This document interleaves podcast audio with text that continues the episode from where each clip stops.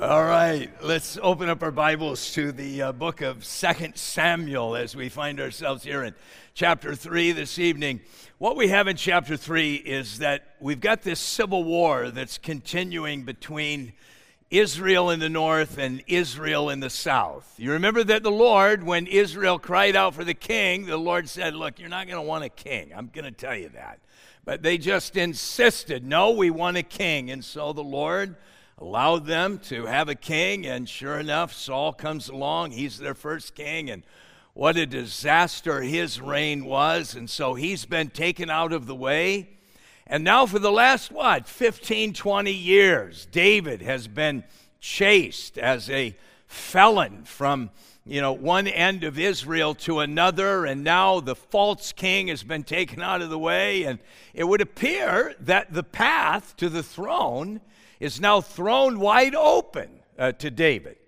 But it's interesting that only Judah in the south, that was the only tribe that initially embraced David and made him king. So you've got now Abner. He is in the north and he is over the northern army. And he is supporting King Saul's only son that's left, a guy by the name of Ishbosheth. And he's propping him up.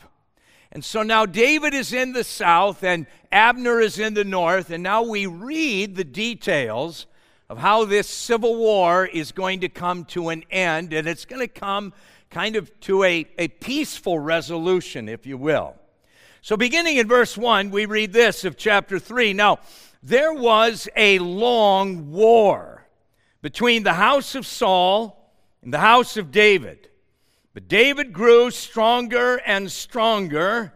and The house of Saul grew weaker and weaker. Now, we need to ask ourselves why, why is there this long conflict? I mean, after all, David was the guy. It's well documented. It was God's will for David to be the next king of Israel. So, what's the delay? Why is it so hard? Why is the will of God seeming to be as difficult as pulling eye teeth here. Why is taking so long? Now, you remember that David, he is in Hebron. The Lord said, You go to Hebron. And there in Hebron, Judah, Judah uh, made him king. And he's king over Judah for seven and a half years. Now, eventually, they will capture Jerusalem. Jerusalem is still being held by the Jebusites.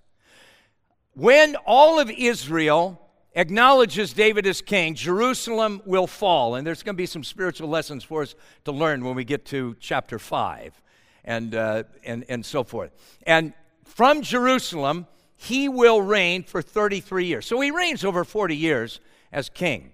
But what is taking so long? Now, Arthur Pink, he said once, he said that when you come to a mystery in Scripture, you got a question, well, why, why this? And why, why did it work out that way? Why didn't it work out this way? and you got these mysteries that you're trying to figure out. He said, usually, if you look carefully in the text, that God will hang the key that unlocks the mystery right there on the very door that you're staring at. And usually, you just look at the very text that seems to mystify you. If you'll just study that text, it'll probably give you insight to the answer to this to this mystery. So here's, here's David now. What, what's going on in David's life that is causing the will of God to be so slow to materialize? Well, you'll notice now, beginning in verse 2 and 3 and 4, that we are, giving, we are given a list of David's sons. Now, you'll notice that first of all, in verse 2, we've got Amnon, and he was the son of Ahinoam. And then you'll notice in verse 3, we've got Chileab, and he was the son of Abigail. Now you remember that David, his first wife was Michal. She's going to come back into the picture here in just a moment. And you remember that she was taken from David by King Saul. And then he married Ahinoam and Abigail. So these are wives two and three. But then I want you to notice in verse three that we've got Absalom, and what a fascinating guy this guy is, is going to be. And he was the son of Maacah. And then in verse 4, we've got uh, Adonijah. He was the son of Haggith. And then in verse 4, we've got uh, Shephatiah, and he was the, he was the son of uh, Abital. And then in verse 5, we've got Ithream, and, uh, he, and he came by David's wife, uh, by Eglah. Now, unfortunately, David is just getting started because when we look at uh, the lineage of David uh, that you see to the right now uh, of this, he ends up with eight wives and 19 sons, and uh, it doesn't even include uh, the, you know, the concubines uh, that he had. This is clearly a man who has a problem. I mean, you, you think about this. Imagine that you got a buddy who, in very quick order, has six children with six different women. Or imagine that you've got a girlfriend that has six guys, or six babies with six different guys. I mean, would you not think to yourself, uh, this is not a, a plan for success? I mean, this is, this is not a good road that you are on. You have to remember that David is chained to a lunatic and the lunatic is his own libido. And it is going to haunt this man through the remainder of his life.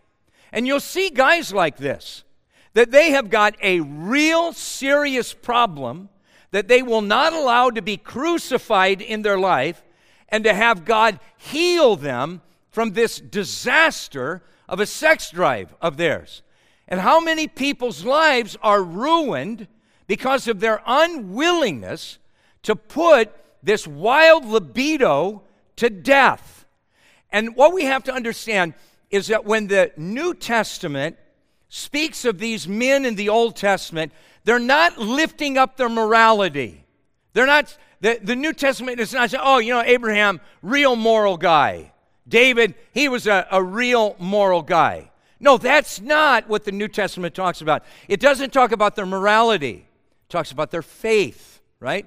And uh, in the book of Romans, in chapter 4, Paul says of Abraham, Abraham believed God, and it was accredited unto him for his righteousness. This is what the Bible is celebrating. Not that this was a moral man, but that this was a man who believed God. And then just a couple of verses later, we have Paul writing about David, just as David also described the blessedness of a man to whom God imputes righteousness apart from works. Blessed are those whose lawless deeds are forgiven. David had lawless deeds. The law said, don't multiply wives. The law said for a king that he was not to multiply wives. Almost right out of the chute. What is David doing? He's doing the very thing that the law told him not to do. And yet David went on, and whose sins are covered. Now, look, hopefully, you, after you've come to faith, is a more moral person than you uh, before faith, right? We, we have this understanding that, look, kind of like you go to the book of James, right? That there needs to be a, a little bit of action uh, to these words that we're saying concerning faith. But we have to understand that these guys in the Old Testament, just as men and women today, we've got our struggles and we've got our shortcomings. And we are not saved because we do everything right. We are saved because we are trusting in Christ. And that process of sanctification, that process of God making us practically uh, holy in practical ways, is a slow process. You know as well as I do, we change so very slowly. But hopefully, God is at work in each of our lives, and we're changing and we're heading into the right direction. And so here is David living contrary to the law of God. Could it be that God was allowing this process to drag on and on and on so that David might pause and take a good look at his life? Am I doing something right now that is hindering the will of God from coming to pass? It doesn't really appear that he had that conversation with himself. Now, he's, he's living in, a, in a, a wrong way. And of course, now all of these sons, all of these sons, they're going to grow up to be bandits. They're going to grow up to be horrible people. Not one of these sons was worth a hill of beans. This home, imagine how much insecurity you would have. Imagine if your dad had eight wives. Imagine if you got 19, you know, or 18 brothers running around the place. How much time is your dad really going to be able to spend with you? I mean, how, how much insecurity and jealousy had to be going on in the house of David? You have to understand, David's life was miserable. David, his home life, he was a horrible father, he was a horrible husband. He could write some worship music, right? But when it came to practical stuff in his home, he had a terrible struggle. And so, look, when dad isn't living it, it shouldn't be any surprise to us that the kids are going to be struggling with them being able to live it um, as well. So we've got now Abner in the north. He's over the northern armies. Now, for whatever reason, we don't know the backstory of this, but Ishbosheth accuses Abner of uh, chasing around one of the women that used to belong to his father. And that would have been an act of treason. That would essentially been Abner saying, I'm taking over the king's harem and, and I'm going to take over the king's uh, kingdom. And so he's being accused now by the son. Hey, I think you're messing around with uh, one of the gals that belonged to my father. And uh, he, of course, explodes here. You'll notice in verse 8 that Abner became very angry at the words of Ishbosheth. And he said, Am I a dog's head that belongs to Judah? Today I show loyalty to the house of Saul your father, to his brothers, and to his friends, and I have not delivered you into the hand of David, and you charge me today with a fault concerning this woman? May God do so to Abner and more also, if I do not do for David as the Lord has sworn to him. Now, notice he's kind of tipping his hand here a little bit. Notice that phrase, as the Lord had sworn to him. You see, this is an example of a person who knows the will of God, but is unwilling to submit to the will of God. This guy knows that it is the will of God for David to be king. But what did David do? David embarrassed him. David made him look bad in front of all the guys.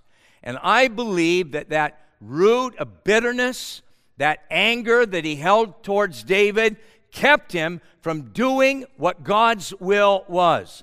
And so, this is an example of a man not doing the will of God when he knew what the will of God was, and then deciding to do the will of God for the wrong reason. He's more upset now with Ishbosheth than he is with David. And so, because he's more angry with Saul's son than with David, he decides, okay, I'm going to go ahead and I'm going to allow David, I'm going to throw my weight here uh, in support uh, of David. So, what we have with, with Abner is, is really a man, he, he doesn't have uh, a strong character. Uh, this is a man with no core values. You see this in politics all the time, don't you? That's the problem with Washington. That's the problem that we have in our state houses today is that men and women, they're on the campaign trail and they're telling us, oh, I'm going to do this, I'm going to do this, I'm going to do this. And then, as soon as they're elected into office, they then submit to big money and corporate America and the military industrial complex and big pharma and all of this, and they sell the rest of us out because they don't have core values. And this is, this is what we see in, in Abner. It's, uh, it's interesting that he then gets a message to David, and he says, Hey, let's have a covenant. Let's, let's strike a peace deal Let's bring an end to this civil war. Enough of the bloodshed already, and, uh, and let's, let's just have a face to face. Now, why David does this, I, I really don't know. But David says to Abner, You are not going to see my face unless you bring my first wife with you. Now, this sets up one of the most pathetic verses in all of Scripture. Just a pathetic scene is being described for us here. And I don't know what's going on with David. Was it just a thing where it was his male ego that he just couldn't stand the idea of his first wife being with a, another guy? I mean, it just seems to me that this is one of those things where, you know, the egg is already scrambled. Just, you know, don't try and put, put it back in the shell again. I mean, she has been married to another man for at least 15 years, probably closer to 20 years at this point. And it's going to become very clear that at least her husband is really in love with her. And so here's the guy. He already has eight wives. Do you really need one more? I mean, are you lying awake at night thinking, you know what'd make me really happy if I could just have one more wife? Is that going on here? What is happening? So here we then have Abner. He goes and he grabs Michal, his first wife. And, uh, and, and now, as, as he's leading the wife, they're taking this long journey now down to Hebron. Her husband is following her. Try and capture this scene in your mind. Notice verse 16. And her husband went along with her to Bahurim, weeping behind her. So Abner said to him, Go, return. And he uh, returned. Now, clearly, this is a man who's in love with this woman. Again, imagine you, are you're, you're married to, to a woman 15, 20 years, and then the government shows up at your doorstep and just drags her away from you. And, and you know, she's, she's, she's going to go, go to the king. I mean, I mean, you, you talk about a bizarre event here. I, I don't think that this is a, a real God honoring chapter out of uh, David's life. I mean, you can just, how pathetic. You just see this guy, no doubt, saying to Abner, Why? Why are you doing it? I mean, come on, man. This isn't right. This isn't fair. What, what in the world are you doing? And finally, Abner, after listening to this guy for a number of miles, he says, Hey, go home, boy, right now, or very bad things are going to happen to you. And of course, Abner was a man who knew how to do very bad things to people. And so this guy turns around and no doubt just wept all, all the way home. And so then we read that they, strike a deal and uh, with David. And uh, so they've got this allegiance now where, where Abner is saying, I'm going to go to the northern army I'm going to tell all these guys, you got to fall in line. You're now the next king, and the whole country now is, uh, is going to be united. And so we read in verse 21 that Abner said to David, I will arise and go, and gather all of Israel to my lord the king, that they may make a covenant with you, and that you may reign over all that your heart desires. And so David, he sent Abner away, and he went in peace. Now, in the meanwhile, Joab, the general for David, now comes back into town. And somebody tells him uh, that, hey, uh, Abner, funny, funny thing, you just missed Abner. Now remember, last time we were together, Abner killed Joab's brother. Now remember, it was in self defense, right? His brother, Asahel, would not back off. And you remember that Abner said to him, dude, stop chasing me, or bad things are going to happen to you. And, and he just kept pushing and pushing and pushing. And finally, you could make an obvious self defense case here. This wasn't killing some guy, and, and you know, it wasn't cold blooded murder, it was self defense. And he put Joab's brother to death. And Joab, of course, is waiting and waiting and waiting to kill this man. And now he's being told the guy that killed his brother was just here making a deal with the king. I like what Warren Wiersbe said. He said, It looked as though everything was in good order for peaceful transition, but there were hidden landmines in the diplomatic field, and they were about to explode. And so what happened is, is that Joab got a messenger and said, Hey, you go chase down Abner and you tell him uh, that we got to clear up uh, some further details. And so you got to come back here, all right? And so we then notice in verse, verse 27 that when Abner had returned to Hebron, that Joab took him aside in the gate to speak with him privately. And he stabbed him in the stomach so that he died for the blood of Asahel, his brother. Now, I want you to notice that he takes him now to the gate. We're going to see. Now, we talked about these three brothers. Asahel has been killed. And so we've got Joab and we've got Abishai that is left. And these three brothers were, as we talked about last time, they were absolutely insane. They were total head cases. Joab and Abishai, they are killers uh, from the get go. And we're going to be seeing over the next uh, couple of chapters. Again, David's life, it reads like a soap opera. I mean, there are crazy stories that, that lie ahead of us. And a lot of those stories have to do with, with Joab. Joab was a general that David just couldn't uh, control. Now remember, these three boys are his nephews. These three boys were the sons of David's sister.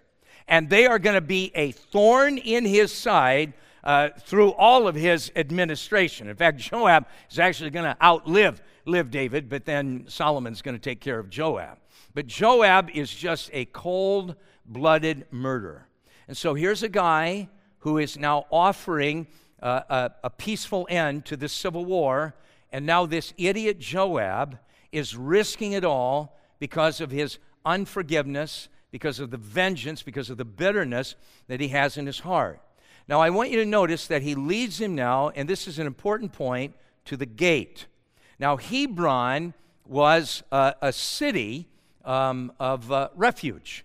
Now, you remember that in that era, they didn't have police, uh, they, they, had, they had a military, and they didn't really have much of a standing army. A lot of it was volunteer. They didn't have police. What they had is elders in every, every village, every city. And if you had a problem, you go to the elders. And the elders would, you know, they would, you know, deliberate your case. Now, when there was a murder that took place, every family, uh, they had um, a, a bubba in it, right? Every family uh, had a killer in it.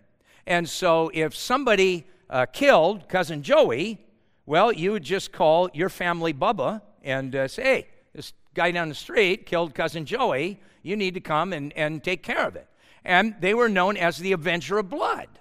And so every family would sort of, they would enact justice uh, upon someone that had murdered one of their family members.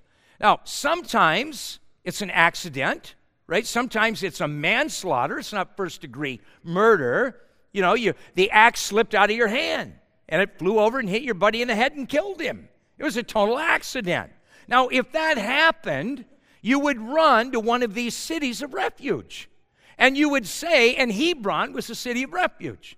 And you would say, hey, you know, bad thing happened. I didn't really kill him. The elders of that city would carry out a, an investigation.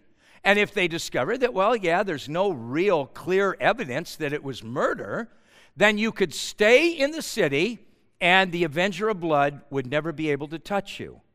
But if you left the city, well, now the avenger is going to get you. And so now here is Abner. He comes into this city of refuge. And what does Abner or what is what does Joab do? But he leads him out to the gate. He's got him out of the city of refuge, and now it's open season for the avenger of blood. And he takes that knife and plunges it into his stomach. No doubt he put him in, uh, you know, stabbed him in the stomach, so it'd be somewhat of a slower death, so he could watch him die. Joab was just a, a very cruel guy. And so now, now David, David's got a real problem here because the guy that was negotiating a peace deal with the north has now been killed by, by his chief general, if you will. And so notice David, he, he calls for, for this mourning. Now, take, take notice that we've got three guys here. We've got David, we've got we've got Joab, and we've got Abner. All three guys could not forget the past. All three guys were in bondage to one degree or another to the past. And that's what kept them from walking really in the will of God and walking in a God honoring way. You got to let go of the past and you got to press forward, forget the past, and press forward. Pray that God delivers you from bitterness and anger and all of this or it'll just destroy you. It'll destroy everything that God wants to do in your life. And that's what's going on here. So David calls for this mourning. Now, notice in verse 37 For all of the people and uh, all of Israel, they understood that day that it, it, it had not been the king's intent to kill Abner, uh, the son of Ner. So David, David handles this marvelously. Uh, you know, the, the flags are put to, you know, half mast, and uh, they, uh, they call for a national, a national mourning, And so everybody in the north, okay, all right, yeah, it probably was an uncontrollable uh, general there. It wasn't the king. And so uh, the Lord is very gracious from keeping this whole mess from just uh, blowing up. Now, we see David's, of course, his real heart concerning Joab and Abishai in verse 39. He says, And I am weak today, though anointed king right? You can just you can just see where he's at in his headspace here. How crazy is this? I'm weak. I'm boxed in. Joab and Abishai, I can't live with them and I can't live without them. I mean, Joab, he will make sure that David is always on the throne. Uh, I mean, Joab was a clear and present help in David's time of need. And David understood that Joab had the complete respect of all of the military. Everybody is going to fall in line with Joab and Abishai. But notice he says, Here I am, I'm weak. I can't do anything about these guys, though, though I'm king. I'm king, and yet I can't, I can't handle these generals of mine. Though anointed king. And these men, the sons of Zeruiah, that's his sister, notice they are too harsh for me. And the Lord shall repay the evildoer according to his uh, wickedness. David Firth, he puts it this way Neither Ishbosheth nor David can control their generals, with both seeing themselves as, in some sense, independent of their king's authority. And they served the king only when their own purposes were secure. Now, we skipped over verse 18. I want to go back to verse 18 and read what Abner says to the troops in the north. Now then, do it. He's telling them to support David. For the Lord has spoken of David, saying, By the hand of my servant David, I will save my people Israel from the hand of the Philistines and the hand of all of their enemies. Now, notice that he says, Now then, do it. Make David king. Right? Now, I don't know if Nike got the idea from Abner or not, but Abner was the first one to use that. Now do it, all right? And, um, and, and the interesting thing about this is that he's saying, make David king. Make David king. It's time to make David king. And once they make David king, and we're going to see some fascinating spiritual parallels in chapter 5, once they made David king, great things began to happen for the nation.